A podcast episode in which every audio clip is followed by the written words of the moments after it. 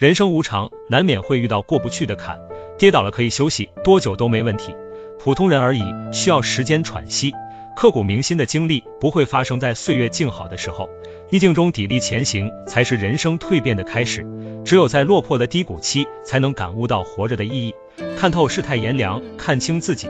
虽然很残酷，但经历的一点一滴，是在成就更完整的自己。允许事与愿违，随遇而安，在哪里跌倒就在哪里躺下，不能着急，放过自己。翻身没有捷径，会有一个心路历程。感到足够惨，麻木了也就那样。请相信时间，生活不会辜负自强不息。既然已经在谷底，就去领略不一样的风景。不妨多待一会儿，感受一下不一样的心情。体会越多，就越有收获。迟早会找到理由，找到勇气。生而为人，要有尊严和责任。休息够了，告别往事，告别耿耿于怀。